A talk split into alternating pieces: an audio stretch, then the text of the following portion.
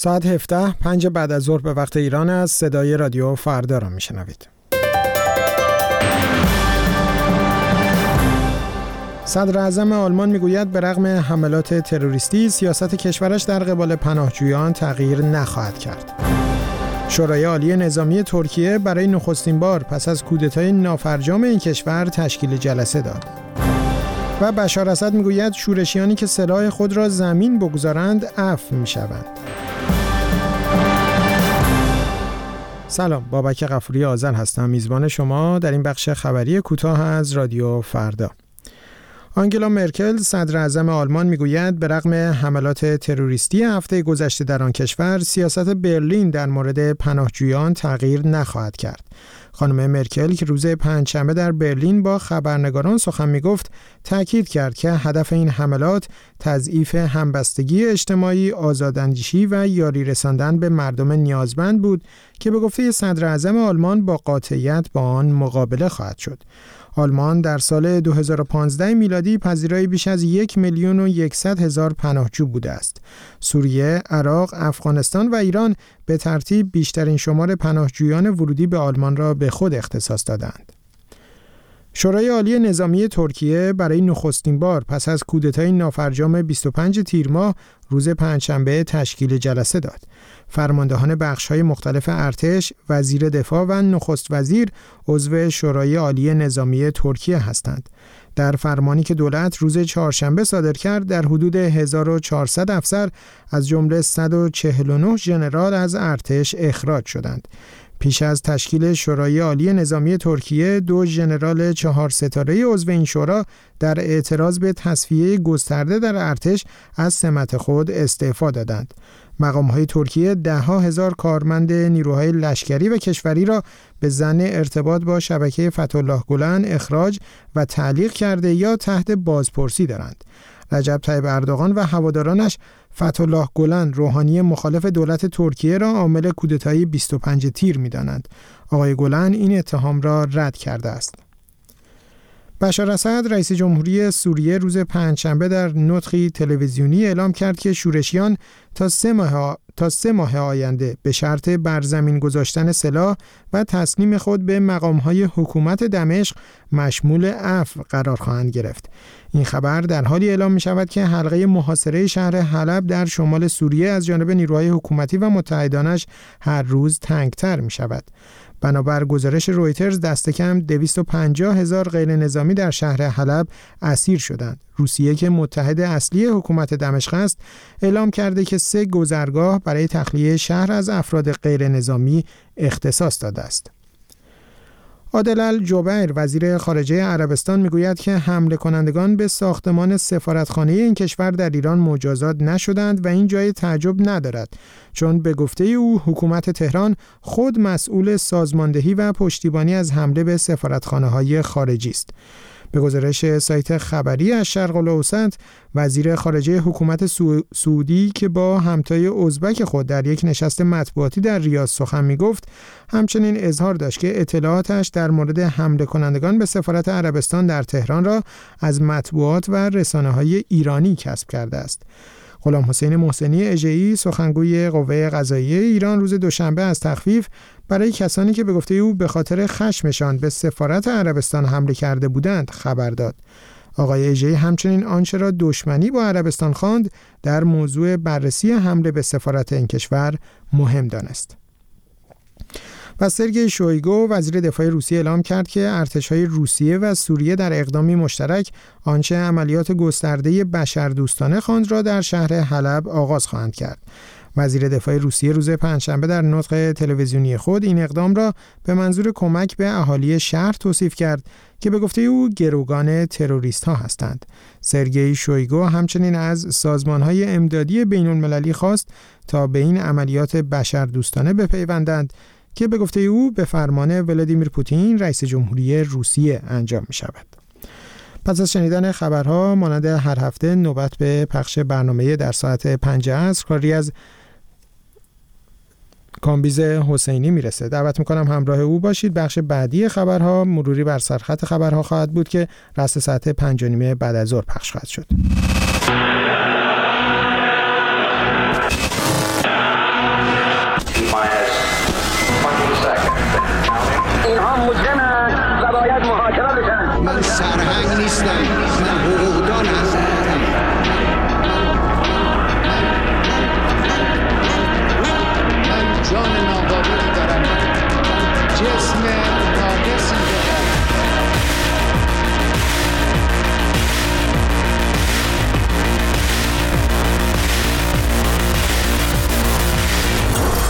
عرض کنم به پنجه این هفته خوش آمدید. ملت این برنامه محصولی است از کمپین بین المللی حقوق بشر در ایران. من کامبیز حسینی هستم و هفته پیش پیرو بحثایی که در مورد علت مرگ آقای کیارستمی عباس کیارستمی صورت گرفته رئیس کمیسیون بهداشت و درمان مجلس گفت در پرونده پزشکی کیارستمی من سوال مطرح کردم که چه کسی جواز دفن برای ایشان صادر کرده است.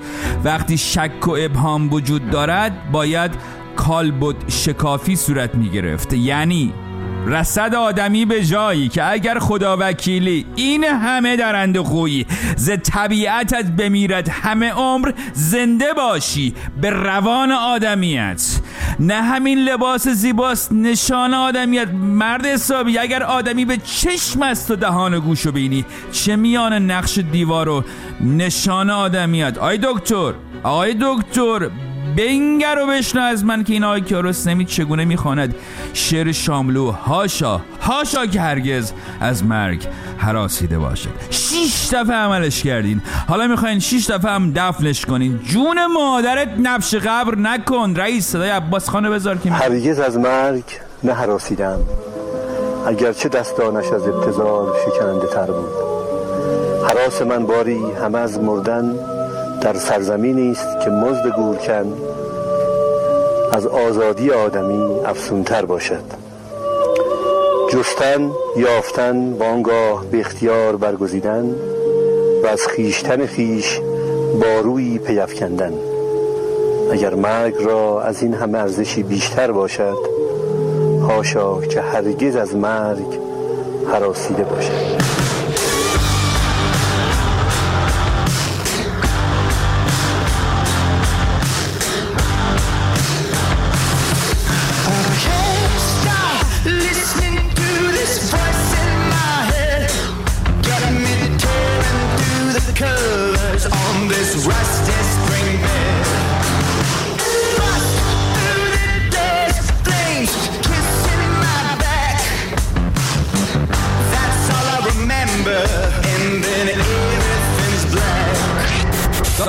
داستان اصلی این هفته ما درباره قندون چرخ گردون خالدون حسن حقوقدون و برادرش حسین فریدونه. هفته پیش موسا قزنفرآبادی رئیس دادگاه انقلاب با متهم کردن حسین فریدون برادر رئیس جمهور ایران به ارتباط با برخی مدیران متخلف بانکی گفت شخص رئیس جمهور باید یک حکم سنگینی برای برادر خود صادر و حداقل یک حبس ابدی برای او از دادگاه درخواست می‌کرد. والا دفعه قبل زمان رئیس جمهور قبلی محمود خان وقتی یه چیزای درباره مفاسد برادر احمدی نژاد گفتن به جای اینکه برادرش بفرستن حبس ابد یه برادر دیگر فرستن حسر ابد. برای همین و به بهانه همین و در راستای همین در ساعت پنج عصر این هفته یک جدول تناوبی برای خودش رسم کرده که فرمولش رو به شما هدیه می‌کنه تا بدانید زین پس اگر کسی صحبت از فساد و اینا کرد تا یه چه فرمولی حلش می‌کنن و کی میشینن دور هم میگن؟ آقا حله حله حله نوت برداشتی برداشتم. پا پاک کن تخت سیاه رو. کاغذ و قلم آماده؟ برو که رفتیم. فساد در ایران اول از اینجا شروع میشه که اول یکی از قیافه این یکی خوشش نمیاد. زور که نیست خوشش نمیاد. بعد یه دفعه یه فایل صوتی تصویری چیزی لو میره. مثلا به عنوان مثال ارز می‌کنم در مورد پرونده فساد مالی بابک زنجانی. این فیلم جلسه خصوصی مرتزوی با آقا بابک که نشستن زیرا لاری جانی رو در اومد. مرحله اول این فرمول. به عنوان مثال مثال اول. اینا اومدن گفتن مرتزوی ببین خودی آقای فاضل لاریجانی من یا نشست همراه کی محمدی. آقا دو تا جنس جفتشون خرابن. نه ببین من می‌دونی فکر بکنم کجا یا لو بره یا مثلا به هم می‌زنن. ببین اینا که دنبال پول حروم هستن که مردانگی سر شده میشه. مروت و آقا انسانیت و اخلاق سر شده میشه. ببین اول آقای فاضل لاریجانی رفته با کی بسته؟ با مرتضوی و باقری و اینا بسته گفته آقا ما بریم سوار این کاشیم و 20 میلیارد هم باید به ما بدن دست علمی و اینها. بله این مرحله اول بود یکی از یکی خوشش نیامد داستان لو رفت لوش دادن و اینا. در مرحله دوم فرمول برخورد با فساد. رئیس قوه قضاییه فوری میپره جلو و برای میزان کردن ترازوی عدالت ربط پول و بخور بخور و دزدی گردی رو با سیاست اینا در میاره. به این ترتیب که در در مثال دیگری صادق لاریجانی. مبارزه با فساد در عین اهمیتش و اینکه وظیفه همه دستگاه های نظارتی و غیر نظارتی هست ولی نباید ابزار سیاسی کاری ادهی باشه. مبارزه با فساد یه بعد ملی داره و منافع ملی درش مطرح هست اما اینکه یه عده‌ای بخوان از این مسئله برای جناح بندی های سیاسی استفاده کنند در مقاطع مختلف این کار حتما ناسحیحه. بلکه در یه صورش هم جرمه این نظر آقای لاریجانی در مرحله دوم قضیه رو میشه در مورد هر پرونده دیگری پخش کرد. اما در مرحله بعدی این فرمول مرحله سوم معمولا دارو دسته طرف مقابل بودو بودو با پیژامه میپرن وسط. میگن آقا مگه هر کی سیبیل داره باباته. مثلا در مورد پرونده آقای محمود خاوری که خورد زد برد رفت کانادا. الان داره تو تورنتو چلو کباب یه بانو کباب ترش می‌زنه. باباهه هم سیبیل داشت هم ریش داشت. صدای ده دشتی نماینده مجلس و رئیس بذار. آقایان مسئول آقای خاوری هم قبل از خروج از کشور محاسن داشت. شفیه برگردن میانداخت و در راهپیمایا شرکت می‌کرد و ارزشی مینمود. یا مثلا در ادامه طرح همین فرمول تو همون مجلس آقای زاکانی در مورد پرونده فساد مثلا مهدی هاشمی میره میگه به اعتقاد من باید گناهش رو داد باباش چی ها به بشوره اعتقاد من جناب آقای هاشمی به جای فرار از پاسخگویی جنایاتی رو که فرزندان ایشون برخی از فرزندان ایشون در کشور مرتکب شدن رو بیان در ادامه توضیح این فرمول باید عرض کنم که بعد از اینکه رسانه های طرف مقابل شروع می‌کنن به حمله در مرحله چهارم همیشه قرار میشه که خیلی جدی خیلی خیلی جدی خیلی خیلی خیلی خیلی جدی تر از 37 سال گذشته با فساد برخورد کنند. اینجوری میشه که یک روحانی به اسم حسن روحانی میره میگه یا نه نه اصلا هر کی رئیس جمهوره هر کی رئیس جمهوره میره میگه. ما باید تجمیع قدرت رو از بین ببریم. با تجمیع قدرت در یک نهاد فساد درست میشه. هر کاری شما بکنید. اگر تفنگ و پول و روزنامه و سایت و تبلیغات همه یه جا جمع شد حتما فساده. شک نکنید.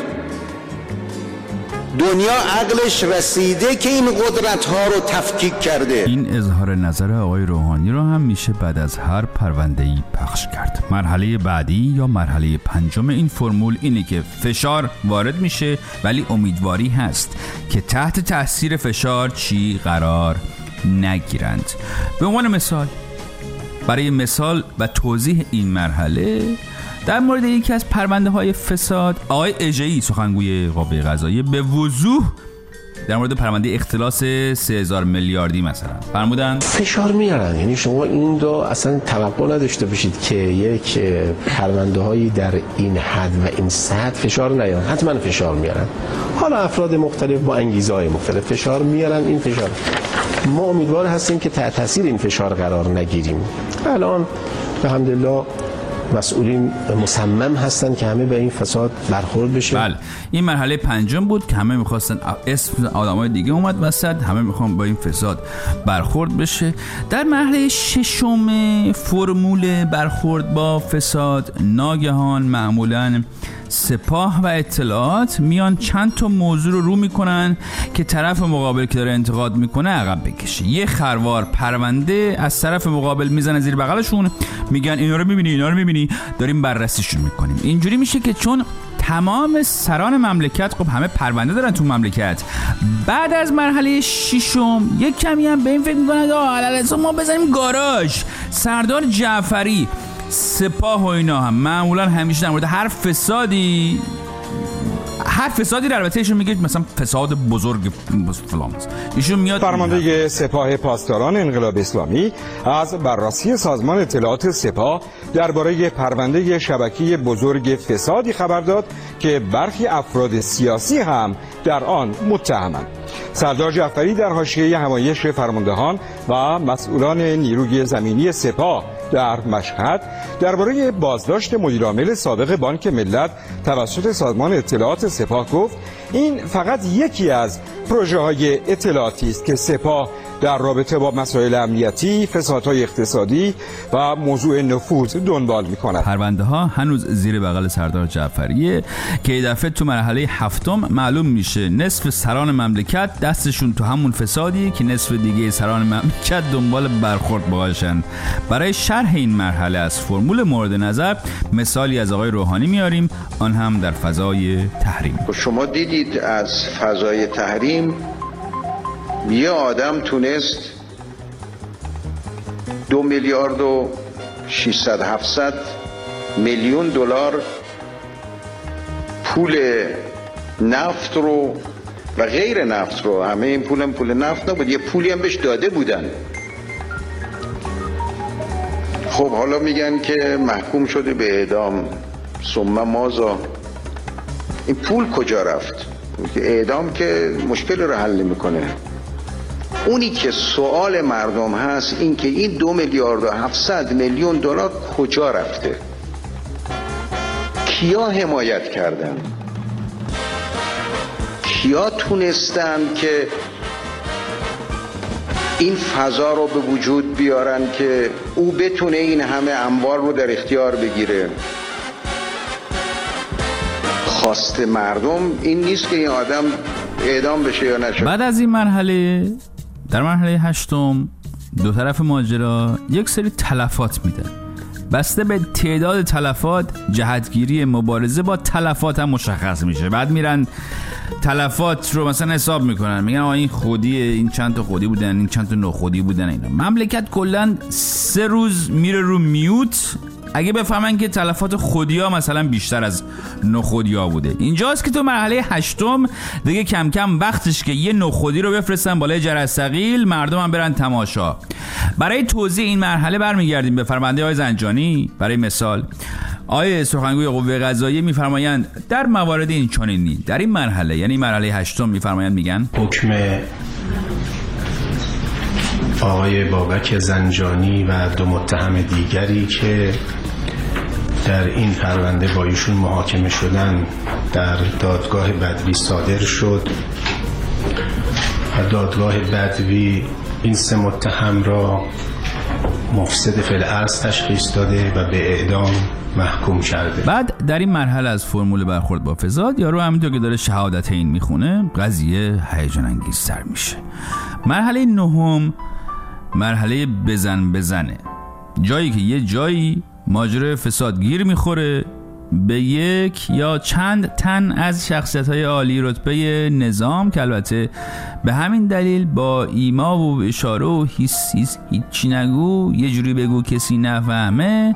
داستان یه جوری میشه که به عنوان مثال مثلا اظهاق جهانگیری برای اینکه این مرحله رو بهتر بفهمیم مثال اینجوری می‌زنند کسانی. کسانی که این تعابیر به کار می‌برند باید شرمنده اقداماتی باشند که این کشور به سمت ویرانی داشت پیش می‌برد. هم منابع این کشور نابود کردن. بیش از 700 میلیارد دلار منابع نفت کشور. ما یک دلار آقایون تو حساب ذخیره ارزی برای اون نگذاشتن. کل پول نفت بردن.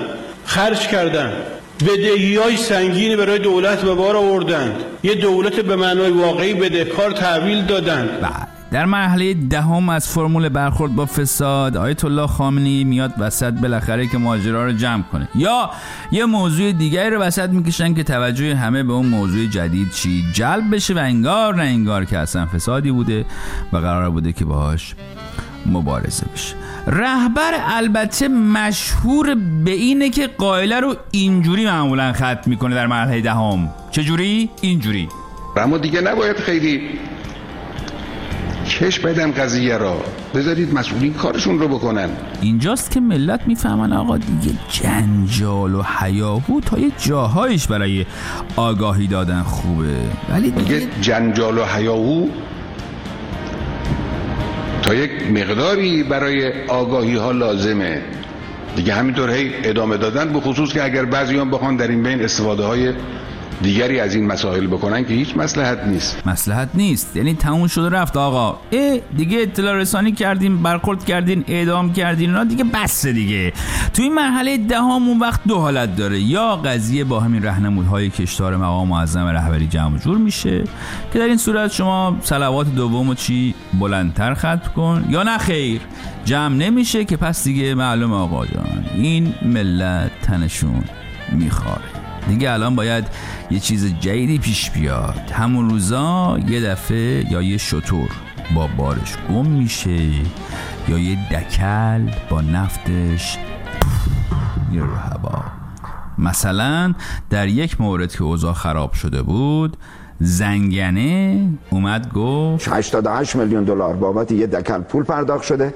هیچ دکلی تحویل نیست. اونی هم که بعدا پولا رو گرفته اصلا در زمانی که چیزی هیچ وقت مالک دکل نبوده. بله. یه مسئله دیگه رو مطرح می‌کنن. داستان اصلا فراموش میشه و فرمول ما در اینجا به پایان می‌رسه. البته بعد از این مرحله معمولا ما برمیگردیم دوباره به اول فرمول. یعنی آخر فرمول معمولا میچسبه به اولش. دوباره مثلا چند وقت دیگه دو نفر دعواشون میشه. یکی کاس کوزه یکی دیگر رو میریزه بیرون که فساد کرده و دوباره همون آش و همون کاسه و در آخر دوباره یک دیو و اجده های دیگه ای علم میشه که اصلا مردم یادشون میره اصلا یه همچین چیزی وجود داشته. شما اگه می‌خوای بدونی ماجرای برخورد با فساد چجوری میشه همین فرمولی که رو که مثلا با رسم شکل من عرض کردم خدمتون دوباره شما از اولش برد گوش بده. می‌تونی هر فسادی رو تهش رو با همین فرمول یک دو سه چهار پنج شیش هفت هشت نو ده در بیاری بله. زنگ خورد و من با ازتون برم دفتر یه چایی بخورم برگردم. با اجازه.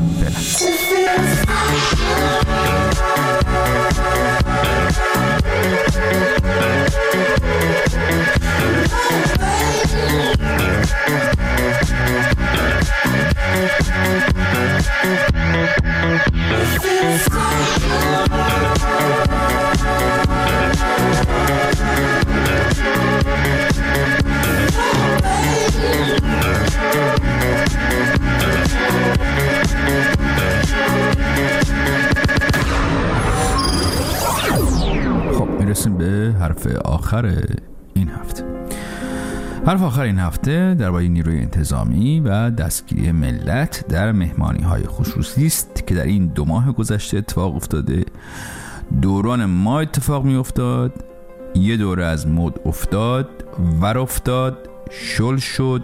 سفت شد. مورد آخرش هم دستگیری 150 دختر و پسر جوان در یک مهمانی در باقی در محدوده اسلام شهر بود در همین هفته ای که گذشت. یک سری آدم که می‌خوان با هم وقت بگذرونن کاری به کسی ندارن حقوق کسی رو زیر پا نمی‌ذارن از دیوار کسی بالا نمیرن پول این بانک و اون بانک بالا نمی‌کشن به ارزش های آدم های دیگه توهین نمی کنند نمیگن به بقیه چیکار کن چیکار نکن. نمیگن راه و مسیر بهشت و جهنم از کدوم طرفه. و در یک محیط خصوصی می‌خوان وقت بگذرونن. محیطی که طبیعتا ربطی به آقای رو انتظامی نداره. محیط خصوصیه دیگه. خصوصی. مثل توالت اتاق خواب جای خصوصی. یه سری آدم می‌خوام با هم دیگه وقت بزنن. این مود خصوصی چی کار داری تو؟ رفتی اون تو. همین چند ماه پیش حسن آقای روحانی اول اردی بهشت. یه سخنرانی کرد. با حق نداریم در زندگی خصوصی عمومی مردم دخالت کنیم. و اینکه نقل قول می‌کنم من از ایشون.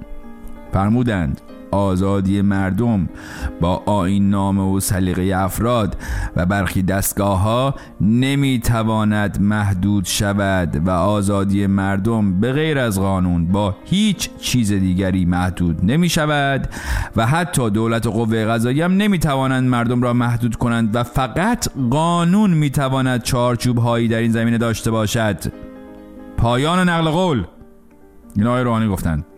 آقای روحانی گفت آه حق نداریم در زندگی خصوصی حتی عمومی مردم دخالت کنیم. این یعنی؟ آقای نیرو انتظامی به شما چه ربطی داره مردم پشت دیوارشون دارن چیکار می‌کنن؟ تا وقتی که مزاحم کسی نیستن قانون نشکنه قتل و غارت که نکرده یار اونجا که. آقای نیر انتظامی این یعنی شادی مردم شادی جوونا مهمونی گرفتنشون خوشی کردنشون انتخاب سبک زندگی که دوستش دارن. ربطی به شما من نداره. به هر کسی که به اون مهمونی دعوت نشده مربوط نیست. شما همینطوری مردم تو خیابون بیابون کوی و برزن کوچه و فلان می‌گیری آزار میدی لباس پوشیدن گرفته تا آرایش مو مدل جوراب کفش ریش مانتو روسری این اون بم بم ایراد می‌گیری؟ و حالا شروع کردی مثلا پشت درای بسته پشت دیوارای خونه جایی که هیچ ربطی به شما نداره هیچ ربطی به من نداره به هیچ کسی نداره. جایی که حریم خصوصی مردمه آقا جان بفهمی اینو چرا نمی‌فهمی؟ میری ایجاد روب و وحشت می‌کنی. با تهدید اسلحه باتوم زنجیر فلان. مردم از زندگی عادی از زندگی خصوص محروم می‌کنی و میگی که اونا نمی‌تونن. حتی در خلوت خونه هاشون شادی کنن. ده شست مگه؟ حرف آخر این هفته این است که حراس و نگرانی نیروی انتظامی امامان جمعه صدا و سیما و همه کسانی که می‌خوان مردم رو کنترل کنند و تحمیل کنند روش زندگی خودشون رو به اونها. بیشتر و بیشتر نشون دهنده اینه که علا رقم همه سختگیری ها و آزار و اذیتی که مردم در طی این تقریبا چهار دهه برای تغییر سبک زندگیشون برای انتخاب اینکه چطور شادی کنن چطوری با هم باشن نتیجه نداده نخواهد داد. و برای همینی که ریختن تو خونه های مردم بیشتر از اون که مربوط به مردم باشه مربوط به یه نظامیه که اینقدر با مردمش غریبه شده اینقدر اونا رو نمی‌شناسه اینقدر اینقدر که محبتی از اونا به دل نداره که از هر انتخابی که اونا می‌کنن چه لباس پوشیدن مثلا چه مهمونی گرفتن چه پای صندوق رای رفتن حراس داره میترسه نگرانه. و این کارا فقط نشون دادن همین ترسه. که البته هزینش مثل همیشه رو دوش مردم. زبون من که مو در نمیاره که. بذار ملت آقا در خلوت خود هر کاری می‌خوان بکنن آقا جان شما که در خلوت خودت آن کار دیگر می‌کنی. فکر می‌کنی ما نمی‌دانیم؟ برو برو آقا جان برو. برو ما می‌دونیم چیکار می‌کنی. بذار ملت در گیمال کار آقا جان زندگی برو آقا جان برو. ول ملت ول کن آقا برو ملت